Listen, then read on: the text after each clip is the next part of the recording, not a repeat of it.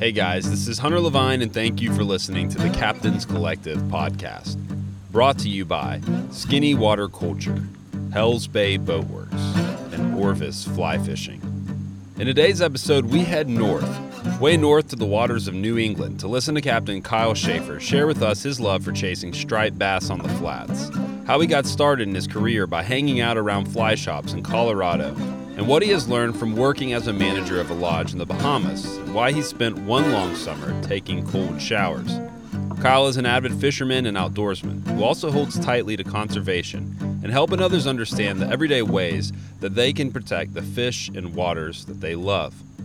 If you're enjoying this podcast, please take a moment to leave a review and share this podcast with those you know. We are grateful for your support. Thanks for listening. This is the Captain's Collective.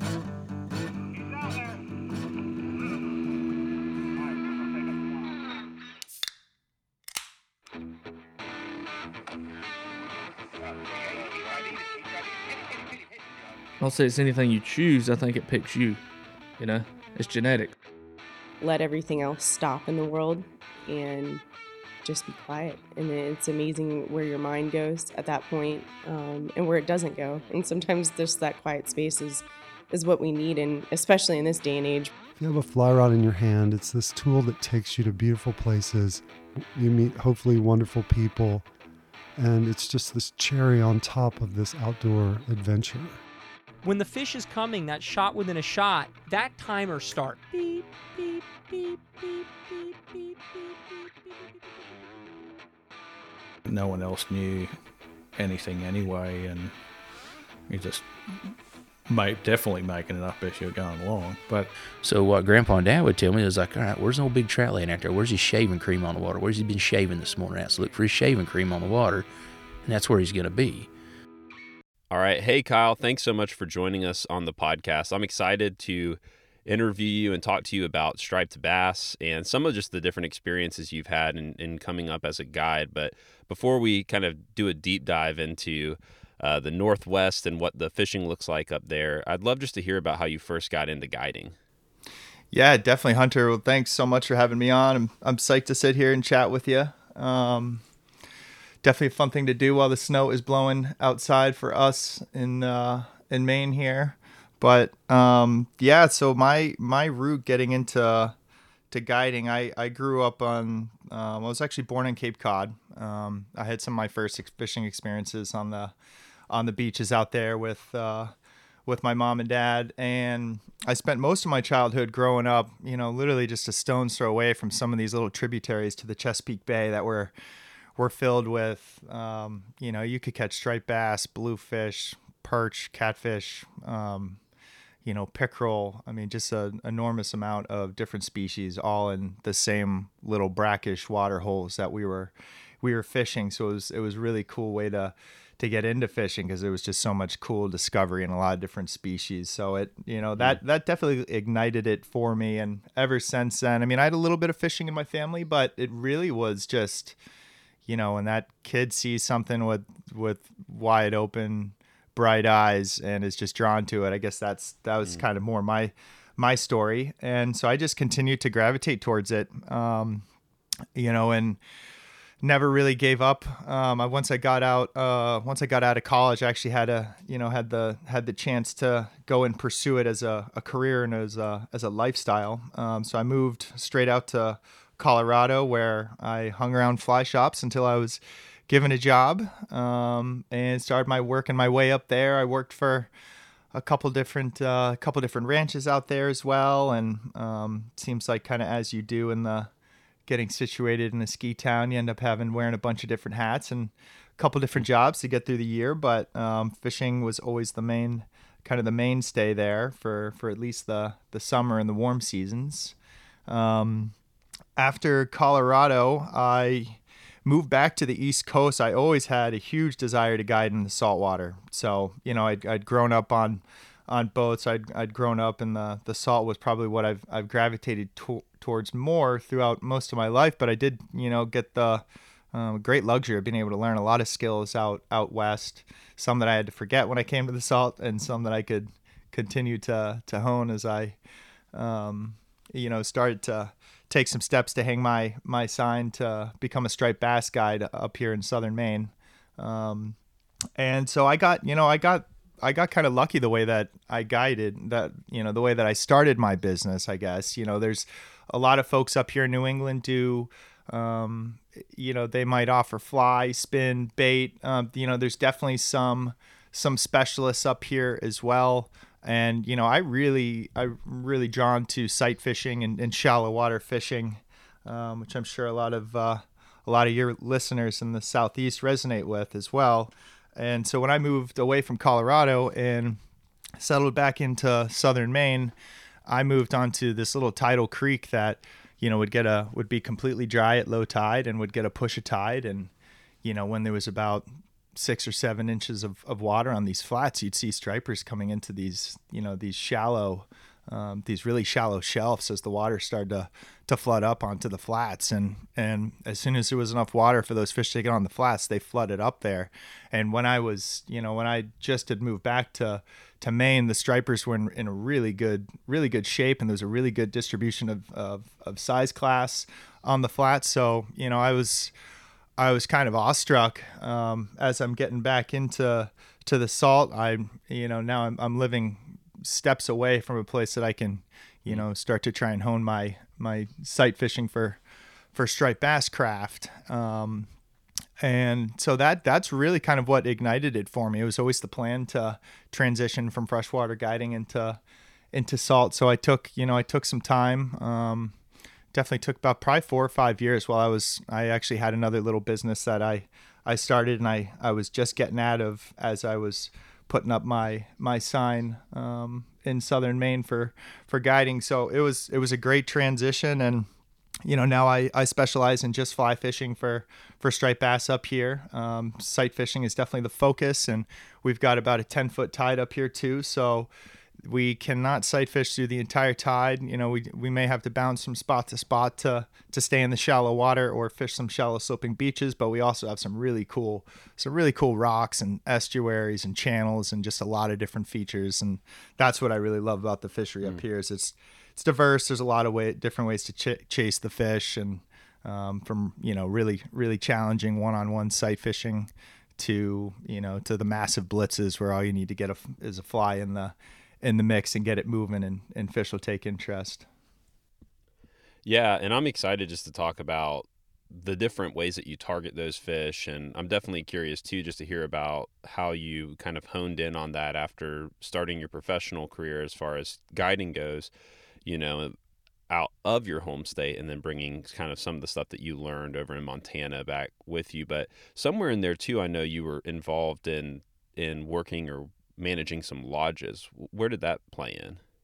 Yeah, so with the with the striped bass season, it you know it runs from about May to um, to mid to late October, so it gives us great opportunity to um, to fill that that winter season, our winter in the northern hemisphere. So I, um, you know, I got the chance to go down and uh, manage. Well, actually it started with my wife and I really wanting a change, you know, really wanting she wanted to get out of teaching and I wanted to fill my winters with something adventurous um, you know, centered around the fly fishing industry and whether it was guiding for me or whether it was managing another place and if I could figure out something for both my wife and I to do, that was that was kind of the perfect scenario. So, you know, I started asking around and um, and looking around for opportunities to go manage a lodge in the Bahamas. And you know, I had a I had a friend down that was that was previously managing Bair's Lodge, which my wife and I ended up taking over that position. And he was he was just getting out of it, so I went down and and finished uh, finished his season out as he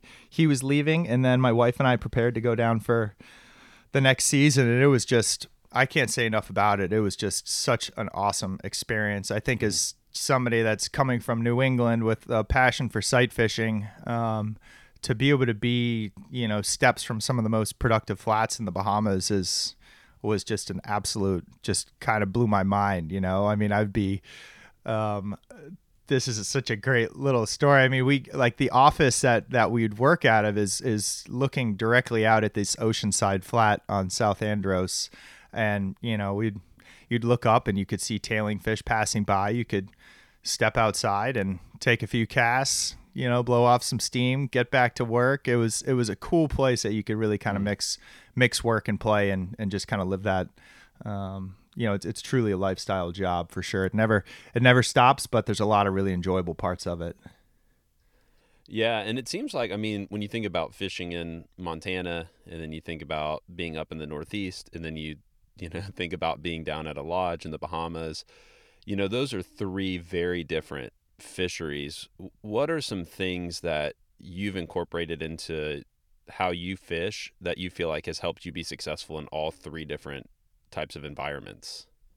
Yeah, that's that that's a I love that question because um and I actually I when I was out west I spent my time in in Colorado and I was based in in Steamboat um but you know it it it really I found like once I was going back and forth between trout fishing and striped bass fishing I learned uh you know there was I think you start to then tap into you start to then tap into some of these greater rhythms um, that are almost like translatable across all fisheries.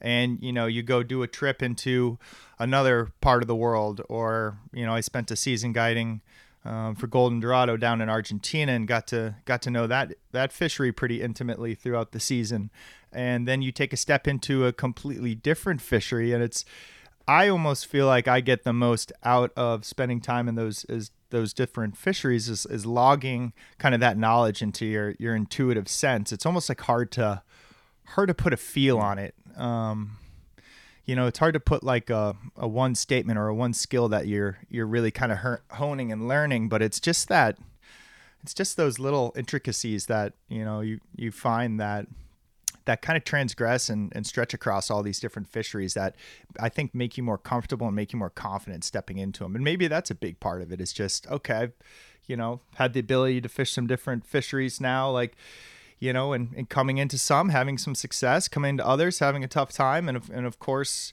you know, kind of logging all those observations. But I think just having the confidence to um, to say, hey, you know, we we can figure this out, and you know, we've. Yeah. Um, so yeah, I, I really enjoy that. I love being able to kind of experience different different fisheries and take away those broader those broader uh, messages from it.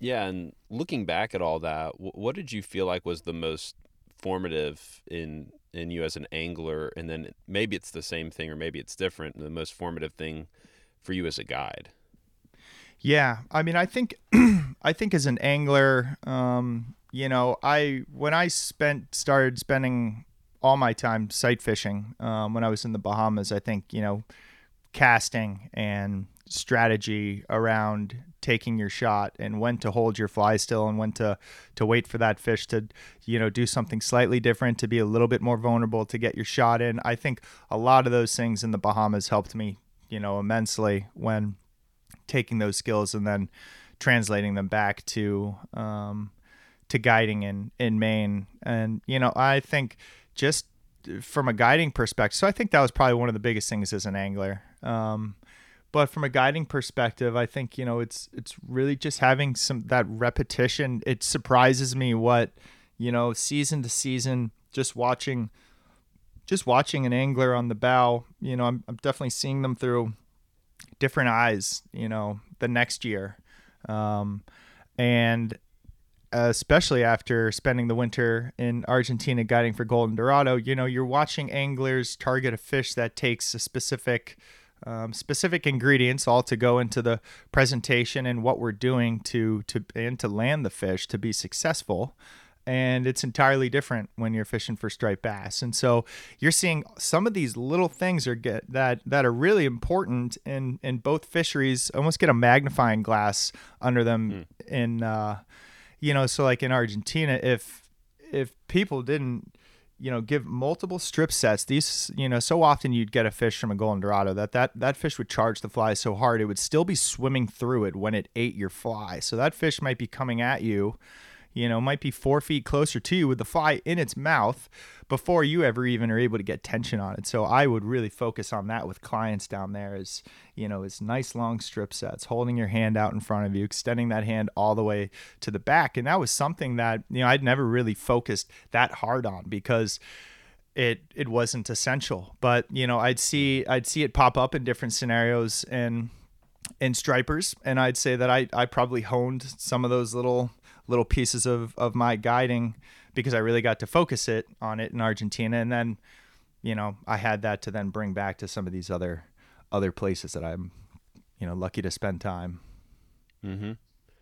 Uh, when you look back at all that and all that travel in different places where where you fished and lived, are, are there any like funny stories or memorable moments that really stick out to you?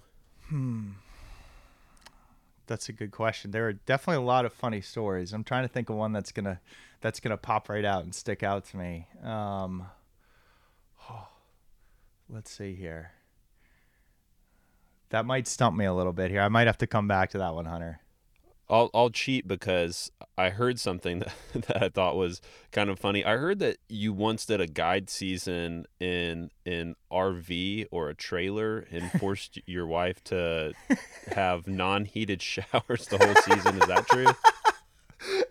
yeah, that is that is definitely solid and accurate. just is that just so normative to you that type of thing doesn't st- stand out? you know, uh, to be honest, right now it doesn't. I my life has been so it has been fluid to say the least over these past few years. I've I really don't have a home base right now. I'm not complaining one bit. Um, I've bounced around between a lot of different places these past few years, and and so one of the ways, you know, because I think my wife and I, and my wife is just as committed as I am. I think to living this, you know, this outdoor lifestyle where. Um, you know we're d- doing things a little bit non-traditionally and uh, and there's certainly sacrifices that go along with that and so mm. when we mm. were we were going you know back and forth between the bahamas and coming back to coming back to Maine for the summer so I could I could guide striped bass. And it just didn't make sense to pull all of our stuff out of storage. And and so we bought a little camper and we have some great farms that ha- or some great friends that have this little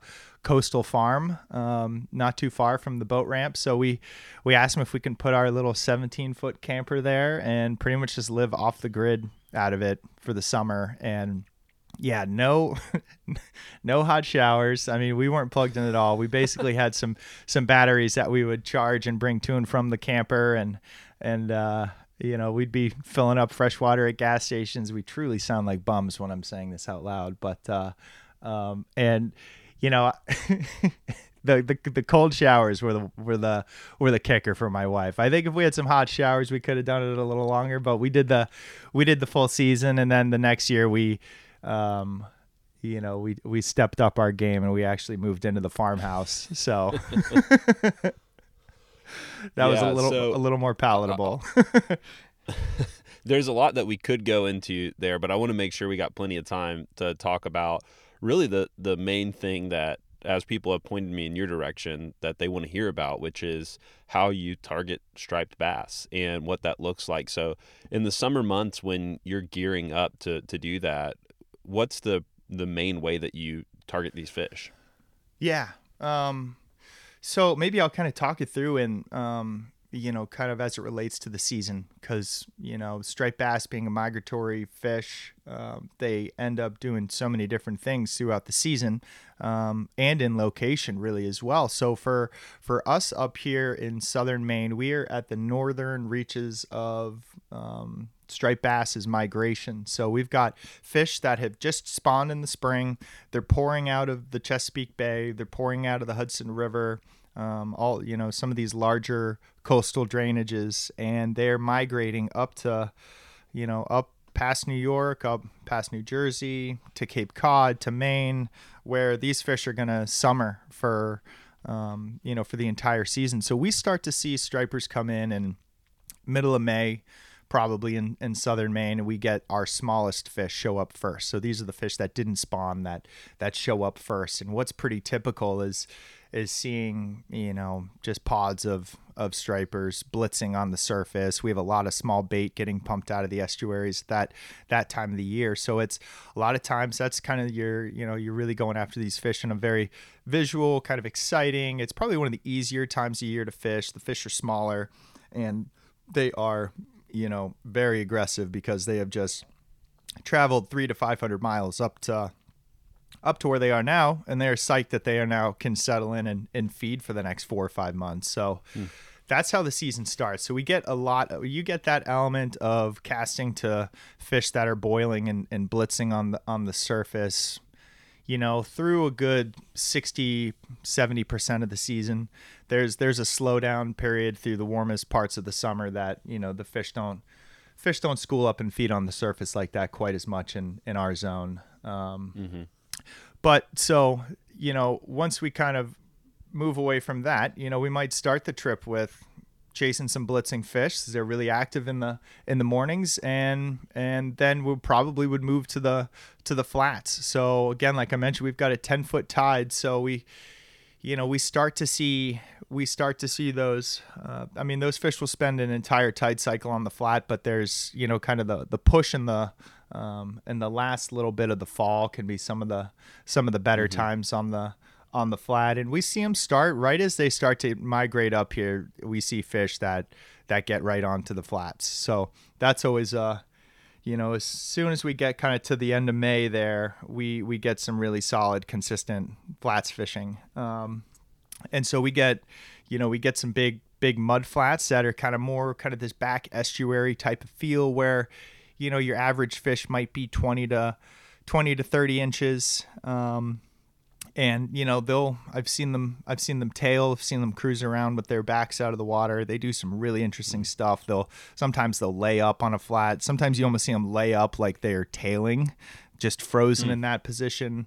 Um, they do a lot you know spending time pulling around in those areas you just see stuff that um, that just feels like it's a treat to see because certain flats you know act different than than other ones. So there's some flats that fish never tail on them i mean and, and it all certainly revolves around the the food source but you know and then there's other flats that you know you're seeing you're seeing tails you know every every couple minutes which is just a neat thing. We just really don't think about striped bass in that way.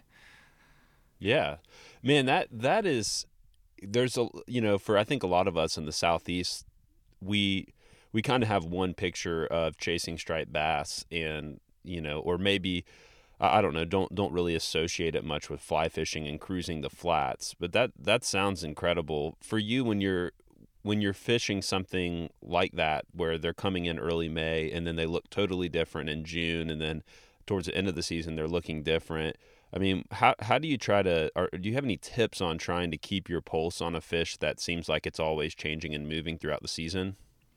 Yeah, you know, I mean, I think uh, I think the, big part of it is just kind of observation and and patience. You know, I mean, I think once we once we we get into a period where things will tend to slow down a little bit, and you just might have to be d- more diligent. You know, and kind of do some of the steps that we do in a lot of different fisheries when when fish get spooky or weary. Um, you know, it's really focus on those very productive times a day.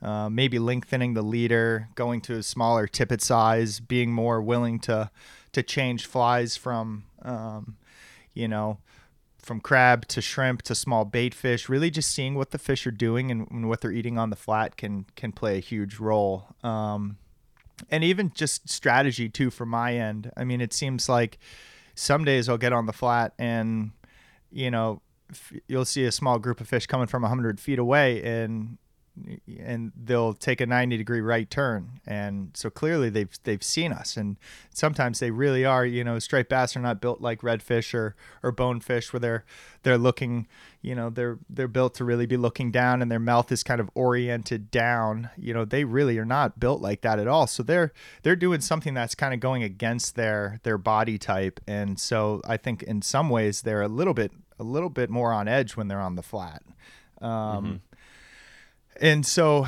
you know, sometimes instead of pursuing the fish, I'll, I'll post up in spots and try and be very, you know, really conceal ourselves um, and let fish pass by. So it's, it, it really, you know, kind of tweaking all those different little tools that we have. You know, we still, still will find success. And sometimes it's pressure. If it's pressure, it's, we're, we're going to be going to flats that, um, that aren't getting fish nearly as much. Um, and and that can that can be definitely one of the more significant um, factors in these fish for sure. Yeah, talk talk me through. Let's say that I'm on the bow of the boat and we we went out, we caught a couple small striped bass, that were kind of blitzing the surface, and then now we're over on a flat, and we're getting some shots. Like, talk me through like an ideal shot on, on a striped bass. Yeah. So with um, it, it definitely varies a little bit whether we're throwing. I think you know our two major buckets would be you know shrimp or crab. So with with crab, I like to be very specific. I like to try and try and get that that fly lifeless on the bottom before the fish ever even detects it hitting the water. So, you know, we might be taking that shot at five to 10 feet in front of that fish, let that fly settle. If that fish feels or sees that fish drop into the water and you see that fish's body language change a little bit, you might not have to do a single thing. Just make sure there's no tension in your line, ready for that fish to tip down and just long strip set. So, you know, it, it's, I love that about the fishing crabs for sight fishing crabs for stripers because it's it's you know it's such a delicate presentation. And even the slightest little twitch when that fish is coming to your fly it'll you know it'll spook. Um, hmm. you know and if your fly's tipped over funny he's going to look at it and and and run off. Um,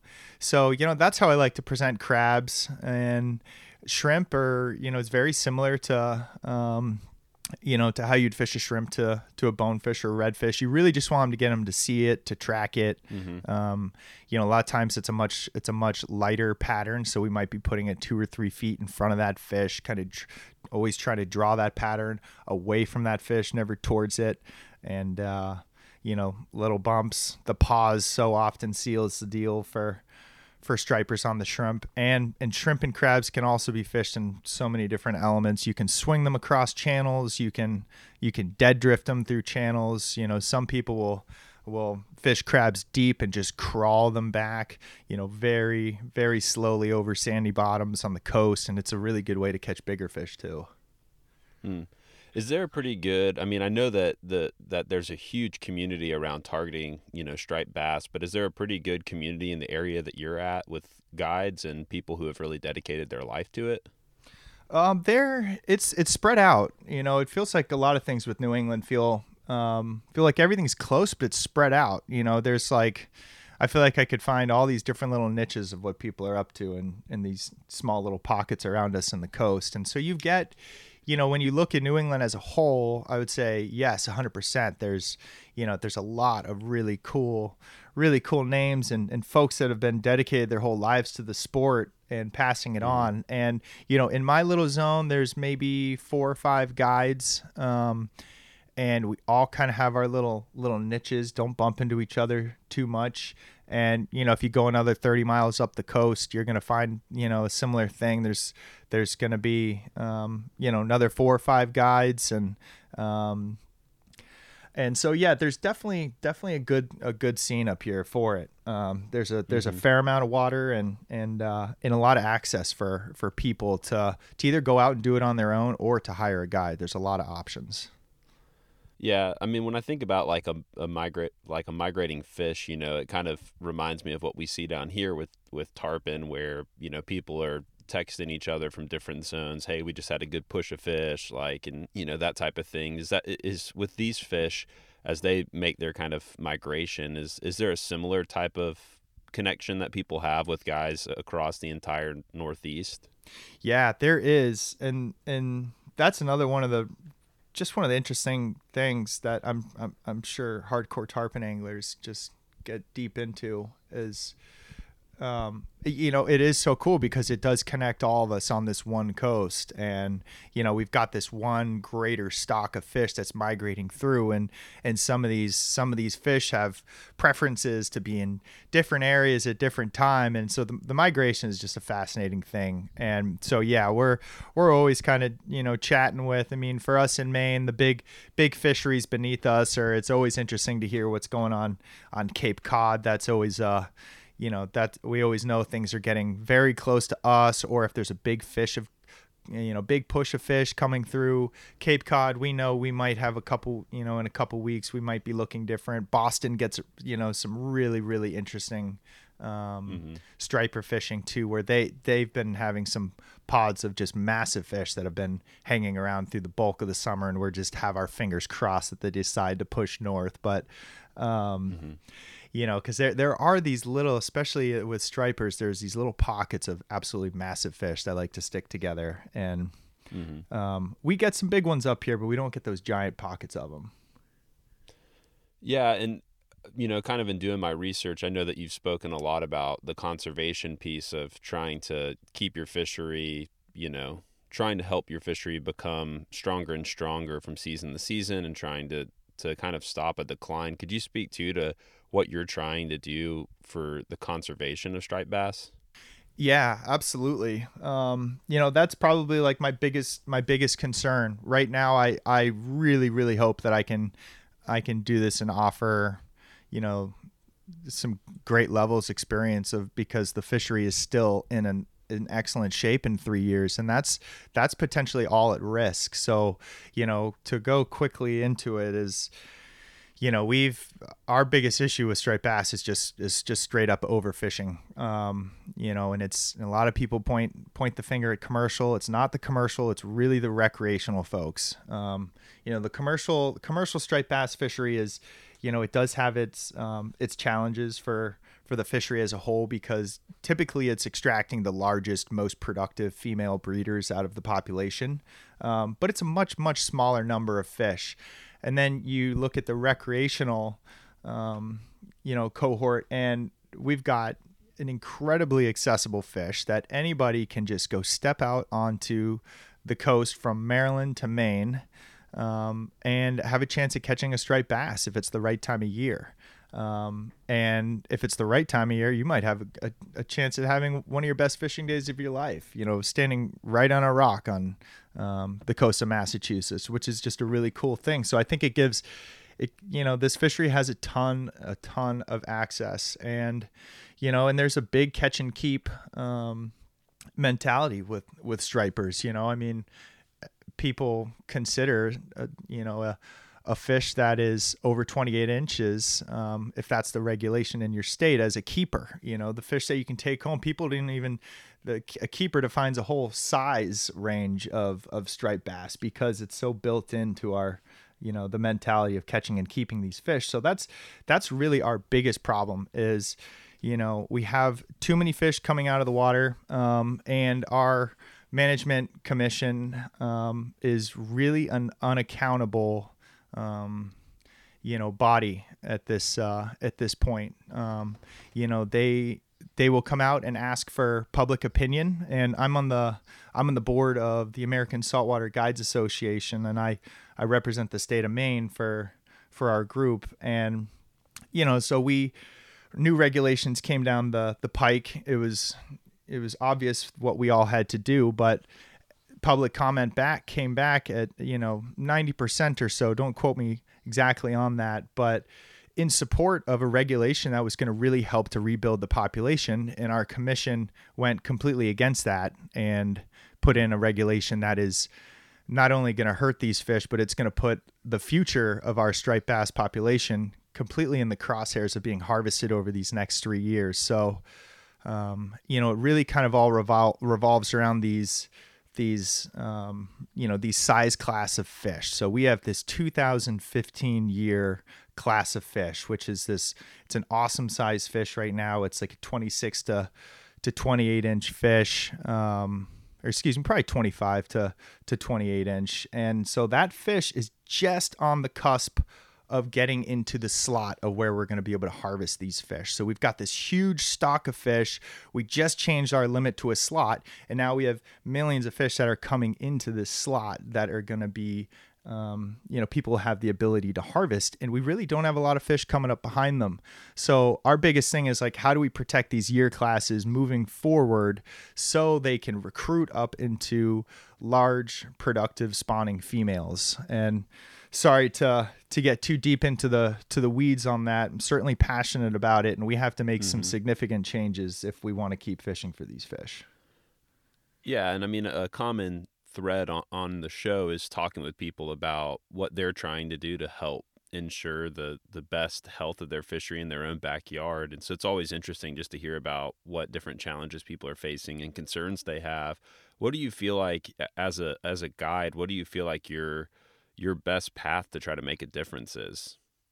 Uh, I think you know it's it's been we've kind of had to like build from the ground up on on that, and I think you know the the first step is building a, a you know really a a group of recreational anglers that can be mobilized to share their voice, to get the public opinion out there, and put pressure on our, um, you know, our our fisheries management commissions and and councils. And so, you know, the ASGA, the Guides Association, is um, I think we're in year three, but it's really a group that was kind of spawned out of frustration uh, of of things not getting done, of seeing um, ASMFC, our management body, just say one thing and do the other, or say we're going to rebuild striped bass in a 10 year timeline, and that's our rule for ourselves. And then they make a plan to rebuild it in 15 years, which is just so unfair to all the stakeholders. So there's just a lot of like frustrations from years and years and years of poor management of our, our East Coast fisheries and ASGA was born, and now ASGA is is giving this voice to um, you know to recreational anglers, whether you're you know whether you're bottom fishing for flounder or whether it's striped bass or or bluefish. You know, striped bass is definitely one of the the major fights right now. But you know, I think a big part of it is just growing that cohesive voice. So you know, we're we're up against you know really well funded. Um, very tight little groups like the um, you know like the commercial industry they're able to you know we're not going against those folks but they're able to lobby and they're able to pull their interests together so so tightly. But us as recreational anglers we're you know we've got people that are shore bound we got people that are fishing from boat we've got fly we got spin we got bait we got surf casters you know there's all these different little sects. So being able to kind of get your arms around that group as a whole have a united message that basically all we want is fish in 50 years in 100 years for our kids kids. And so i think that's probably one of the most challenging things to do and it just takes time but we're you know we're building that community and building that network and um, our leaders certainly understand the uh, the political side of the fight and so we're we're trying to come at it from you know from all sides and and make some systemic changes that will be able to manage all of our East Coast fisheries and never let them become overfished because the management triggers come up and in the past some of these these you know these management bodies have have ignored them or just continued to kick the can down the road and all of a sudden you know the the stakeholders of the fishery are um, you know are seeing a completely different thing in the water and they're not able to operate their livelihood or get those in, that intrinsic value out of the the waters Hmm. Yeah, we definitely have the same, I think, issue just across the board of that, you know, there's just with recreational anglers, there's, it's just, you know, disjointed. You know, it's fragmented up across a bunch of different smaller cliques and groups. And then sometimes it can just be hard to work together to get everybody on the same page about is this an issue? What's the issue? What's the best solution forward? And we've seen a lot of progress in my area just in people starting to understand the significance of water and we can all agree that we want the water to be um, as natural we want good flow we want i mean so that's been cool to see that grow even though there's a lot of disagreements around you know what size fish or how many fish or there's a just we could go on and on about what different recreational anglers and guides disagree about. I think we we all have been able to find a common voice in trying to fight for you know we can all agree that we don't want sewage just pumping into our fishery you know? And that's a starting point i think for a lot of recreational anglers is okay let's start with what we agree on and then build some you know build from there you know? And i think that that's hopefully something with this podcast that we can continue to touch base on but if it's good with you i'd love to um, do some rapid fire questions on, on my list that i've kind of put together here. Yeah for sure man so one is um, i heard that that uh, when it comes to you know uh, being carbon neutral that you've taken that really serious. I'm just curious kind of how you got to that point and, and what that transition looked like. Yeah, definitely. Um, so I talked to a guy named Dave McCoy, who's um, you know well-known fishing guide and um, host, and has a has a you know big shop in Seattle, and he runs a bunch of guides. And he called me this spring and told me I've got something you might be interested in. I just I just went totally carbon neutral with my business. And I'm just scratching my head like how how on earth did you do that? And that is such a cool such a cool thing. Um, and so that's really how it started was you know hearing from from Dave McCoy and and his shop and his outfit and I was just really impressed and have respect for for that dude so I you know I I dug into it and Dave got help um, from a really cool guy named Rick Crawford, who's based down in, in Charleston, has a company called Emerger Strategies, where he's basically helping to, you know, helping outdoor businesses to be more green, more sustainable, go carbon neutral, um, and actually show how that that is. It's you know, it's also good for the bottom line. It's good for our and it's good for our planet. So. Um, so I started chatting with with Rick, and you know, it turned out that I was I was going to be the first fishing guide to be pursuing um, carbon neutrality with my business, which was also kind of exciting. I kind of saw it as a, a chance to be, and I was definitely up for up for the task, a chance to be, you know, kind of a kind of a leader on it and try and push some friends and push some other some businesses to to get involved and you know other guides of course and so because it's so easy and and why not? Why not make some effort? Um, so what really just the quick because I think there's a lot of questions around what is carbon neutral. So just a quick quick rundown on the steps there. It's you know you have to take an inventory of your business. So you get this chance to fully understand you know what are all the outputs in my business and how are they affecting the planet um, so first, you know, that was the first step, and that was very valuable. It just gave me this. I had now I have all these different categories where I'm burning fossil fuel, and I can understand what how I can reduce that, um, which is certainly um, probably the most important thing to do. And and you know and and it just gave me a lot of great data that I could look forward into the next year and and make some positive changes. So you know, second after after you take the um, the inventory, you know, is uh, which I just kind of touched on, is uh, then trying to figure out, yeah, how to strategize and reduce in different areas. And then third, you'll have this remaining balance of, um, you know, of greenhouse gases that you're not able to reduce through through changes through the upcoming year. And with those remaining um, greenhouse gases, you can purchase a, a credit that it that will help offset your footprint. So that will ultimately achieve carbon neutrality. So again, the credit is something people have some questions on too. And so what is the credit? You know, I bought a my renewable energy credits I bought from a forest in Massachusetts. So this is this is a forest where three towns have come together and they've put put land aside and they've set it up to sell carbon credits and they've set this forest up so it's going to be managed to sequester carbon. So that basically means this forest is forest is going to be managed to to capture carbon from the atmosphere, store it, and help mitigate some of our um, our effects that you know we're we're putting into the to the planet. So you know, through the water and the trees being kept intact. And there's actually now, by me purchasing these credits, it's helping to create value for this land that is just being left undeveloped, which is truly vital for the health of our planet. So, you know, it's that's kind of where the carbon credit comes into play. Somebody else might be buying their carbon credit from, you know, a solar bank that is you know is raising money to to expand. And your your offset is helping to put more solar panels on a tract of land that is going to make us less dependent on fossil fuels. So it's when you take a step back you know it's it's definitely not saving the world um, but it's taking a small step within your life within your day that you can control.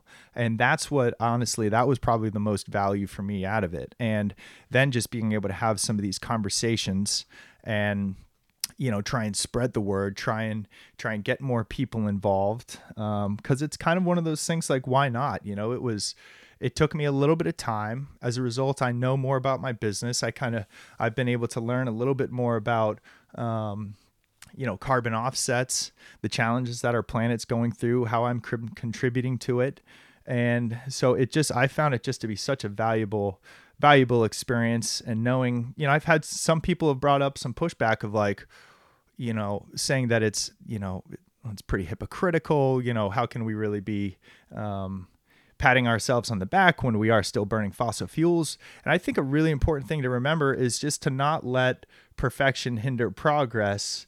And I keep coming back to that because if if we're trying to be perfect, we're never going to get there. But let's just keep taking little steps and doing the the right things along the way.